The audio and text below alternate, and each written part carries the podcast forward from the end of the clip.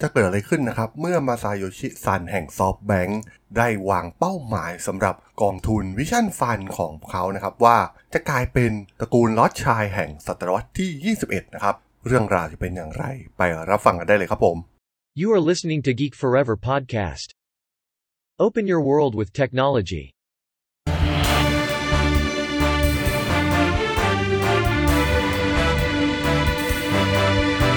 This is Geek Daily.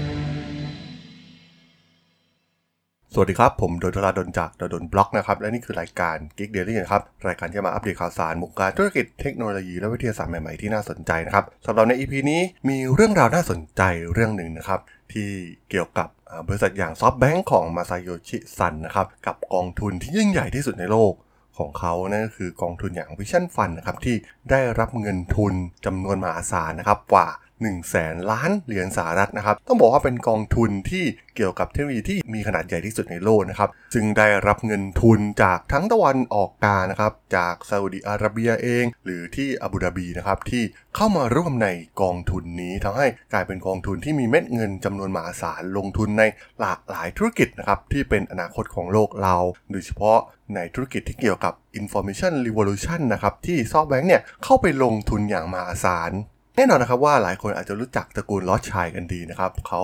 เป็นตระกูลที่ยิ่งใหญ่มากๆนะครับที่เป็นหนึ่งในตระกูลที่ถือของทรัพย์สินมากที่สุดในโลกนะครับไล่มาตั้งแต่ในยุคการปฏิวัติอุตสาหกรรม ต้องบอกว่าตระกูลนี้เนี่ยถือเป็นตระกูลที่ควบคุมธุรกิจทางด้านการเงินนะครับโดยเฉพาะทางด้านการเงินเนี่ยแทบจะทั่วทั้งโลกนะครับโดยเฉพาะในช่วงศตวรรษที่ 19 นะครับตระกูลลอดชายเองเนี่ยกลายเป็นครอบครัวที่ถือครองทรัพย์สินมากที่สุดในโลก ซึ่งในปัจจุบันเนี่ยธุรกิจของตระกูลนี้ก็ยังมีทั้งสถาบันการเงินอสังหาริมทรัพย์ เหมืองแร่พลังงานนะครับ ต้องบอกว่ามีทรัพย์สินมากมายมหาศาลธุรกิจมากมายมหาศาลนะครับ ที่ตระกูลนี้เนี่ยถือครองอยู่และมีบทบาทมาจวบจนถึงปัจจุบัน แน่นอนนะครับว่านั่นมันคืออดีตนะครับ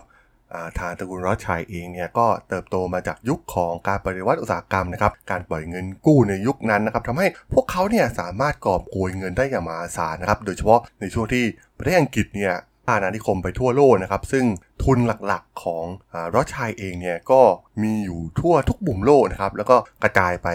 จนถึงยุคปัจจุบัน แต่ว่าทางมาซาโยชิซันแห่งซอฟแบงค์เนี่ยเขามองไปที่อนาคตนะครับ เขามองว่าซอฟแบงค์เนี่ย จะกลายเป็นผู้ให้ทุนสำหรับการปฏิวัติข้อมูลหรือ Information Revolution ในศตวรรษที่ 21 เขาเปรียบเทียบได้น่าสนใจนะครับ เขามองว่าซอฟแบงค์เองทำรูปแบบเดียวกันกับตระกูลรอดชัยนะครับ ที่เป็นผู้ให้ทุนสำหรับการปฏิวัติอุตสาหกรรมในศตวรรษที่ 19นั่นนะครับว่าเป็นถือว่าเป็นคำจำกัดความใหม่นะครับ ของซอฟแบงค์ที่มาซาโยชิซันเนี่ยอยากให้ทุกคนมองไปที่จุดนั้น เพื่ออธิบาย SoftBank Group ของเขาได้ดียิ่งขึ้นนะครับแน่นอนนะครับว่าในยุคปฏิวัติอุตสาหกรรมเนี่ยมีนักประดิษฐ์ที่มีชื่อเสียงหลายคนนะครับที่สามารถทำงานได้อย่างยอดเยี่ยมนะครับสร้างประสิทธิภาพให้กับโลกของการปฏิวัติอุตสาหกรรมนะครับตัวอย่างเช่นเจมส์วัตส์เองนะครับที่เป็นผู้บุกเบิกเครื่องจักรไอ้น้ำแต่แน่นอนนะครับว่าในการปฏิวัติอุตสาหกรรมเนี่ยมันไม่ได้เกิดขึ้นโดยนักประดิษฐ์เหล่านี้เท่านั้นนะครับซึ่งทางซันเองเนี่ยได้กล่าวว่านายทุนเนี่ย มีความสำคัญเท่าเทียมกันนะครับ แม้เกมวัตเนี่ยจะมีชื่อเสียงเป็นอย่างมากในฐานะนักประดิษฐ์ แต่ตระกูลรอดชายในฐานะนายทุนเนี่ยก็เป็นส่วนสำคัญนะครับ ที่ทำให้อุตสาหกรรมเหล่านี้เนี่ยเติบโตขึ้นมาได้ หากไม่มีตระกูลรอดชายเองเนี่ยโลกเราอาจจะไม่มีการปรับปรุงอย่างรวดเร็วในยุคปฏิวัติอุตสาหกรรมก็เป็นได้ ซึ่งแน่นอนครับว่ามันเป็นรูปแบบที่คล้ายคลึงกันนะครับในยุคปฏิวัติข้อมูลในศตวรรษที่ 21 ที่กำลังเกิดขึ้นในตอนนี้ ข้อมูลเนี่ยเป็นสิ่งสำคัญมากๆนะครับแน่นอนว่าซอฟแบงค์โฟกัสไปที่จุดนี้นะครับเทคโนโลยีอย่างปัญญาประดิษฐ์ผสานกับข้อมูล Information Revolution ที่กำลังเกิดขึ้นในโลกของเราในตอนนี้นะครับ ทางซอฟแบงค์เนี่ยเป็นองค์กรการลงทุนที่ใหญ่ที่สุดนะครับในการจัดหาเงินทุน ในการขับเคลื่อนธุรกิจต่างๆนะครับด้วยข้อมูลไม่ว่าจะเป็นธุรกิจด้านดูแลสุขภาพ การค้าปลีกการเงินการศึกษานะครับซึ่งแน่นอนว่าทุกสิ่งทุกอย่างเหล่านี้เนี่ยมันถูกขับเคลื่อนด้วยพลังของเทคโนโลยีดัง AI ในอีกไม่กี่ปีข้างหน้า